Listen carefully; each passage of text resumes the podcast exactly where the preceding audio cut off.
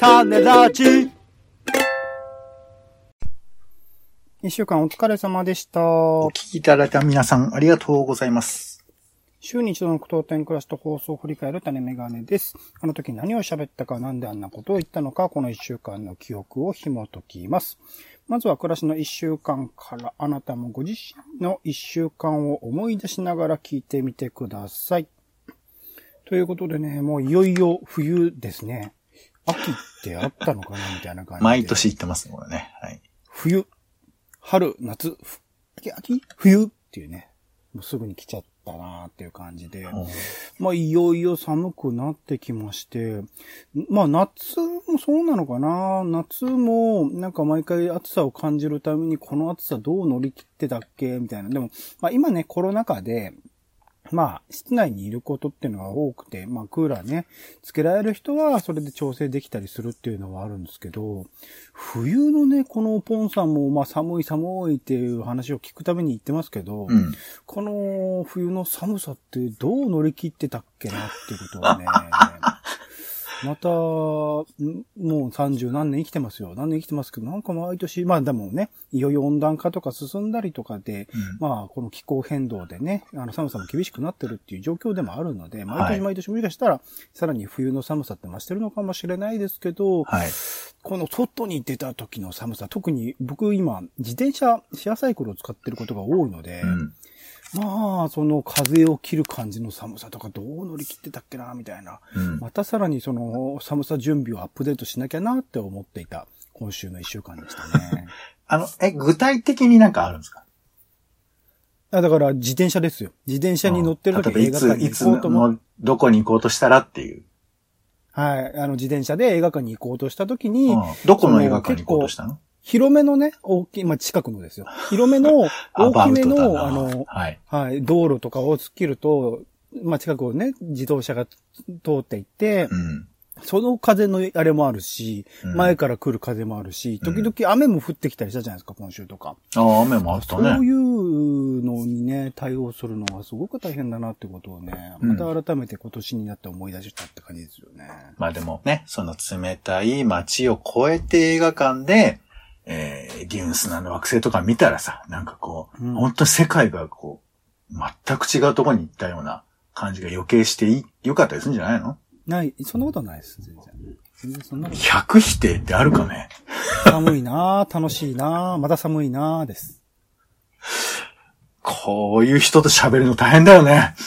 映画は映画ですね。はい。えーっと、僕は、あのーそうだね、寒いのもあるけど、うん。なんだろう、えー渋谷、新宿、原宿、うん。えーに来ましたよ、今週は。なんで？どうした？どうした？ななんで？いや別にあの、あれよ、なんかちょっと見たいものとか、新宿は映画かな？映画に行ったりとか、うん。えー渋谷をちょっと見たいものがあって、それ見にうん。行って、うん。大変だったですよ。なんか渋谷行って、見て、で、原宿に行こうと思って、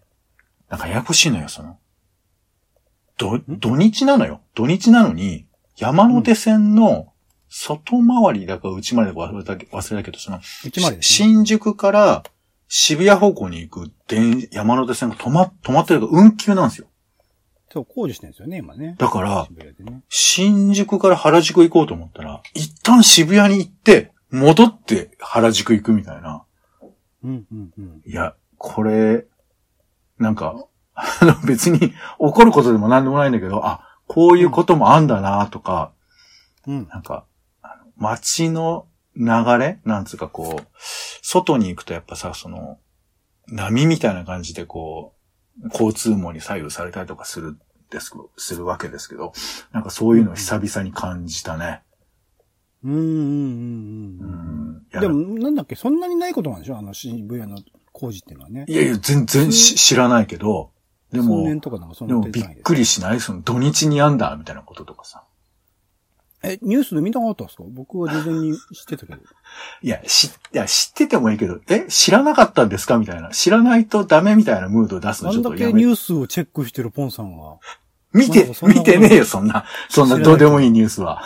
街に出ると初めて気がつくことだと思いますけど、その、え、暮らしの一週間報告すればいいんですよね。なんでそ知らないと怒られるんですか？いやいやいや、ポンさんともあろうものがそんなものいや、いいじゃん、別してないなんてに。いや、あと。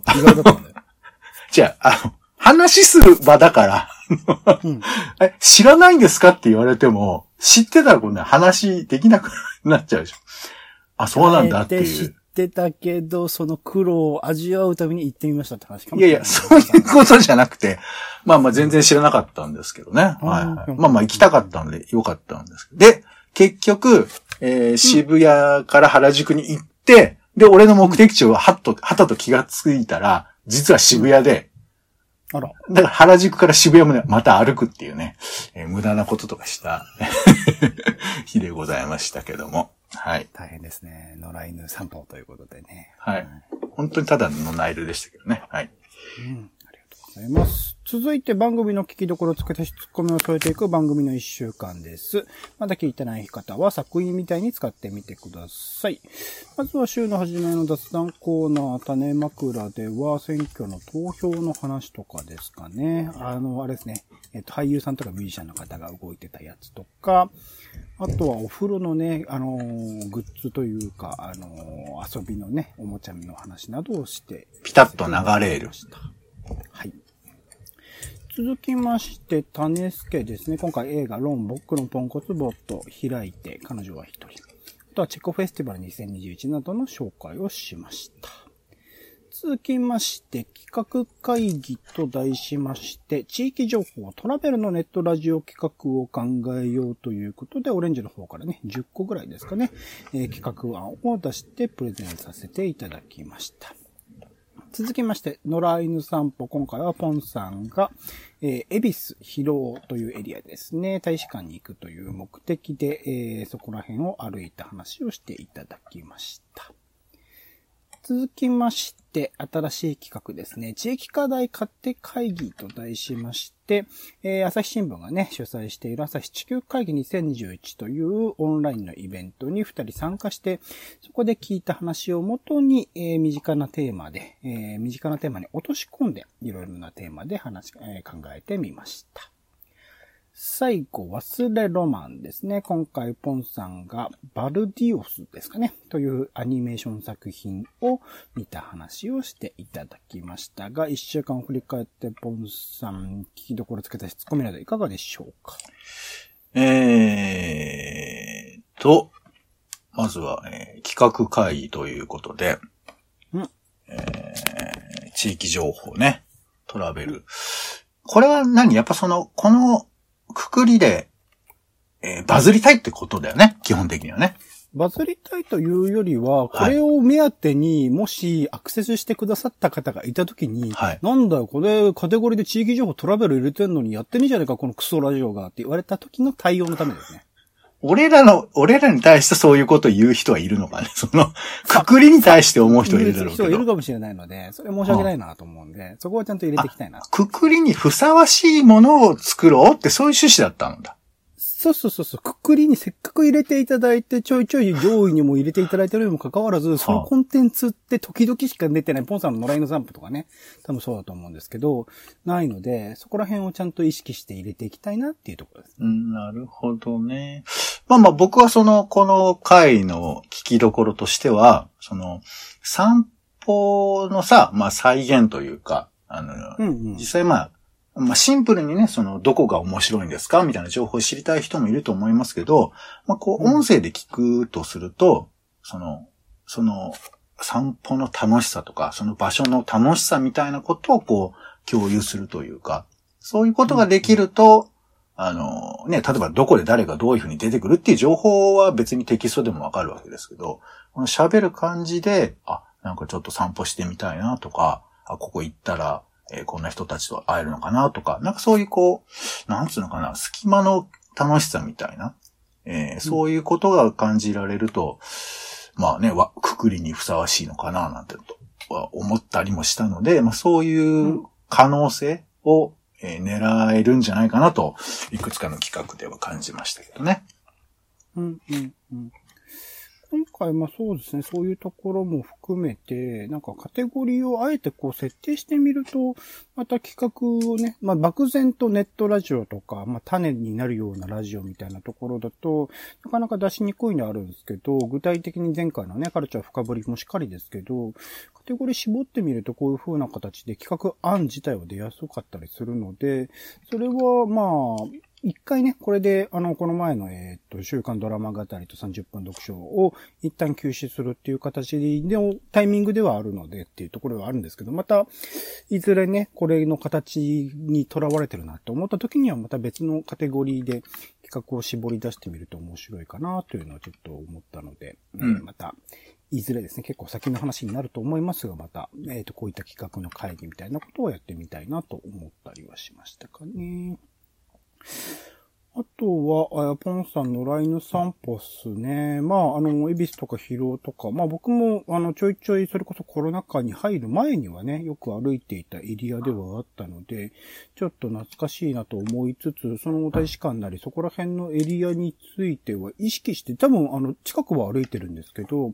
意識して歩いていなかったっていうところではあるので、その街っていうかそのエリアをね、どういうものがあるかっていうものを意識してみることによってやっぱ感じられるもの、発見できるものってあると思ったので、また歩くときもね、えー、その街を意識して歩く。ここに何があって、こういう通りがあって、こういう歴史があってみたいなことを、そういうことを思いながら歩くっていうのは、あの、大事というか、それの方がより豊かな時間を過ごせるのかなっていうのはちょっと思ったりはしましたね。うん。なんかこう、どうなんだろうね。街歩きとか無目的に歩くみたいなことは、世の中的にこうどれぐらい減ってるのかななんてちょっとし心配というか思ったりはしますけど、うん、なんかこう、なんか、すごいバカだなと思うんですけど、あの、なんかこうさ、恵比寿疲労みたいなので、こう、一人も、勝手にもだえる俺がいて、うん。いや、こ、ここは、やっと、だ、俺、俺が歩いていいのみたいな。まあでもよ、ね、警備員さんとかにこう、あの、つけられたりするから、まあ余計そう思うんですけど、なんかね。警備員につけられた人って何？どういうほら、見つけられたじゃないですか。覚えてないですか？ああ、あれでしょ？女性が行く学校に入り込んでたってやつで しょあの、切り取り方が悪いから、もうほぼ犯罪みたいに聞こえますけど、まあだからそういうこととか思うと、うん、なんかその、何？その街に対する印象みたいなものがさ、やっぱり僕なんかはあって、ここに、ここだとこうなんか、新宿だと誰でも受け入れてくれるけど、渋谷だとなんかこう、何？こう、ちょっとマーケティング色が強いなとか、なんか勝手なイメージはあるんですけど、なんかそういうふうなものを、あの、再確認できるみたいな。なんかそういう感じを僕はあって、あの、単に、その何、その場所にたまたま何かエンタメがあるだけではなくて、その場所の、えー、作り方とか思想とか住んでる人とかと自分をなんかちょっと比べたりとかすることも、うんえー、散歩の楽しみとしてはあったりするなというふうにね、思、思える回だと思いますので、聞いていただければと思います。うん、ありがとうございます。他いかがですか、ポンさん。えー、勝手会議ですね。えー、いやー、なんかさ、あの、まあ、あの、ちょっと冒頭、ちょっと言いましたけど、あの、やっぱ具体的に人に伝えないと、なんかこう、観念で喋っちゃうとさ、あの、リアリティがないっていうことはあると思うんです、僕。だから伝えたいことはこうなんだって、その伝えたい側の意向はわかるけど、相手がどう受け取るかって時に、それがこう、絵として見えるかどうかってあると思うんですよ。地球の課題で、まあ、例えば CO2 だとかって言うのはいいし、それも事実なんだろうけど、自分の問題として受け取るときに、それどういうふうに手に取れるかっていうことだと思うんです。で、やっぱこの時に、あの、大きな議論って面白くないと思う人も多いと思うんだよね、きっと。うん、それはな、何なんですかって聞きたくなるっていうかさ。だからまあ僕らがもしね、こういうことを今回もやりましたけど、まあなるだけこう自分の隣の人がどうとかさ、まあ、あんまこう、ポッドキャストから言いづらいけど、例えば自分の友達の誰それがどうだとか、まあこう、この前ここで見たとか、なんかそういうことから起点にしていかないと、なんかこう、大きな話っていうのは自分から離れていく可能性とか、あと頭がいいアピールぐらいにしかならない気がするから、まあそういう意味では、まあ地に足に足がついたなんて言うと慣用句的で嫌ですけど、なんかそういうことがちゃんとできる、まあ少なくとも僕らはそうしないと、まあ朝日新聞は別にね、それは大きい話すりゃいいんだけど、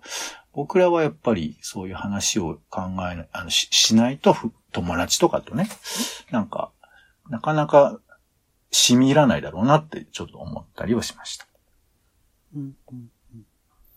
なんか、その、地に足のついた議論っていうところ、まあ僕たちにね、落とし込んでみるとそこも必要だなと思うんですけど、逆に、やっぱだからこの朝日地球会議とか見てると、レイヤーが高いというか、地元のこととかじゃだけじゃなくって、もっと都とか、えー県、えー日本全体とか、それこそ世界とか宇宙とかっていうレベルまで、今実際の自分事として自分たちのこの課題っていうか自分たちが解決すべきと考えるべき課題として捉えている専門家の人々ってやっぱすげえなというか、なんか、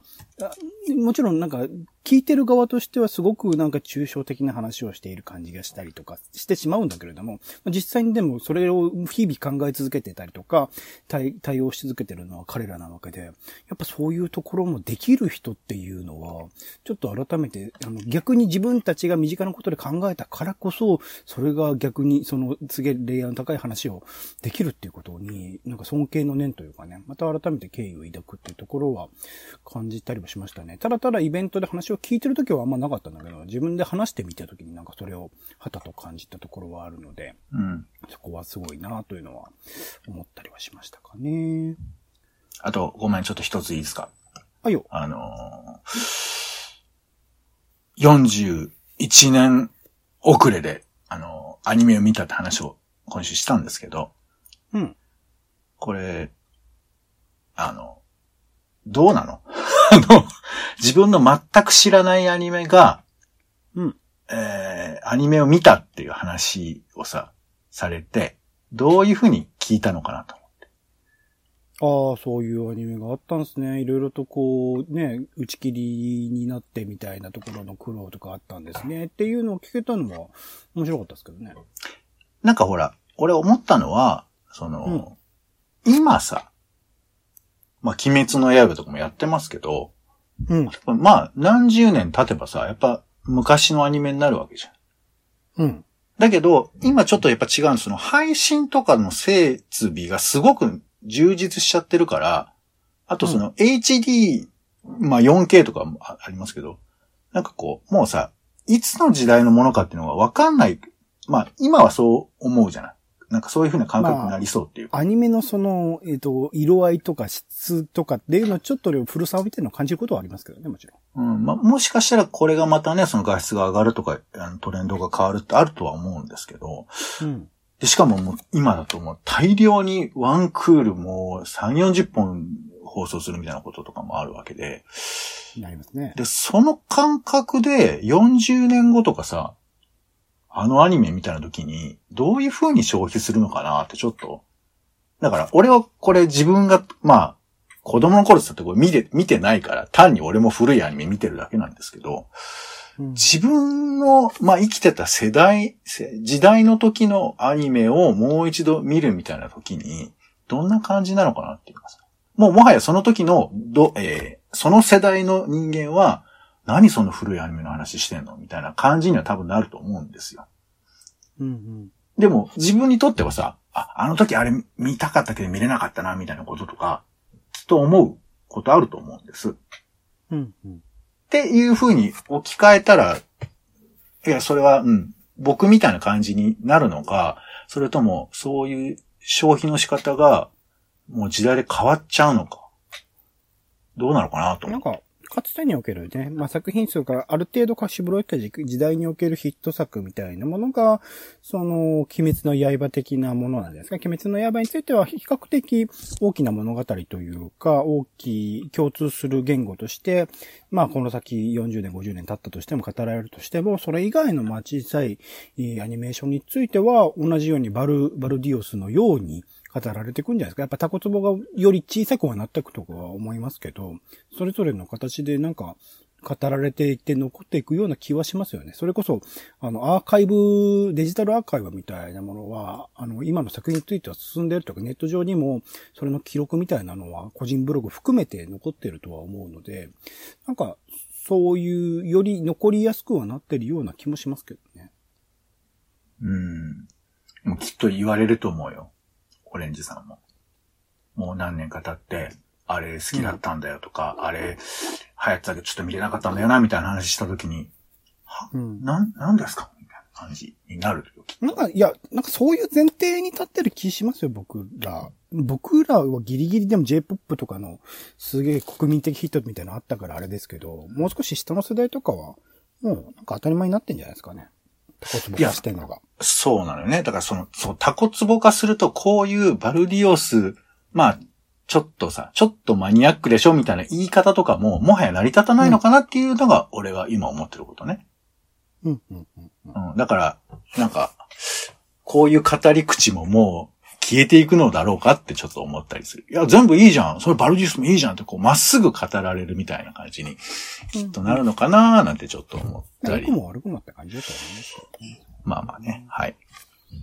はい。種ラジは、ポッドキャストや Spotify などでほぼ毎日配信しております。音声でこぼれた内容はブログで補足を。更新情報は Twitter でお知らせをしております。気が向いたらお好きなサービスでの登録、フォローをお願いします。また、番組の感想やあなたが気になっている種の話もお待ちしております。公式サイト、種ラジ .com のお便りフォームからぜひぜひ送ってください。Twitter などでハッシュタグ種ラジで投稿いただくのも歓迎しております。それでは種ラジ今週の一曲、ボンさんお願いします。はい。えー、ちょっと知らない話の続きで恐縮ですけども、えー、僕が子供の頃にやってたアニメでですね、宇宙船サジタリウスっていうアニメがありまして。これも知らないですよね、きっとね。うん、これが、ね、1986年に放送開始で、金曜の7時からドラえもんがやってて。当時ね。で、その7時半から宇宙船サジタリウスがやってたんですよ。だからまあ当時で言うとまあその子供ゴールデンタイムっていうか、だから7時から8時までは子供がテレビ見てたみたいな、そういう時代ですよ。もう藤子不二雄劇場みたいなのとかもこの時間帯とかにやったりとかしててね。で、このアニメが変なのは、まあ、変なんですけど、大ヒットしたの？あの、全77話、2クールの予定が77話になったぐらいなんで、であとね、視聴率も19%を超えたりとか、結構な人気だったんですけど、主人公が中年のサラリーマンなんですよ。うん、まあ宇宙船っていうかその、えー、荷物を運ぶための宇宙船、まあそれがサジタリウス号なんですけど、その宇宙船に乗って荷物を運ぶ中年のおっさんの話を延々と77回やってるわけ。うん。で、これがなんで流行ったのかっていうのが、まあこれぜひちょっとチェックしていただきたいところなんですけど、なんかその、例えば、冒頭1話とか2話とかは自分の子供が生まれる、どうしよう。名前どうしようっていう話だったりするわけ。うんうん、あとあの、えー、自分の、えー、嫁さんが自分に釣れないとか、自分の好物を自宅で食べれることの喜びみたいな話とかが1話とか2話とかだったりするわけですよ。で、ついにはその首切られるみたいな話とかが出てきて、だから、なんつうのかな。まあ、もちろん社会問題みたいなことも捉えているんですけど、なんていうかこう、子供には一見わかんないような話を、まあ結構やってて。これが、なんだかすごく面白くて、結構食い入るように見てたんですよ。だこういう風なアニメなんていうのは、今もしかしたらそういうジャンルっていっぱいね、あるから、あるかもしんないけど、こういう作品、まあ、ほぼオリジナルみたいなもんです。原作はあるんですけど、こういう風なものとかが、なんか、子供のね、なんかヒーローとして存在してた時代もあったよという、まあ、話なんですけど、この、えー、サジタリウスのエンディングテーマが、影山博信ってドラゴンボール Z とか歌ってる人ですけど、うん、この人が、えー、モニタリングとか出てる人ですね、最近ね。あ、そうなんだ。うん、えー、夢後年という、えー、歌を歌ってまして、で、この歌の作詞が悪友さんなんですけど、僕最近気がついて、あ、そうなんだと思って。で、この曲ね、まあ、しアニメ見てなかったらそんな面白くないかもしんないけど、僕は結構胸に染み入る曲でして、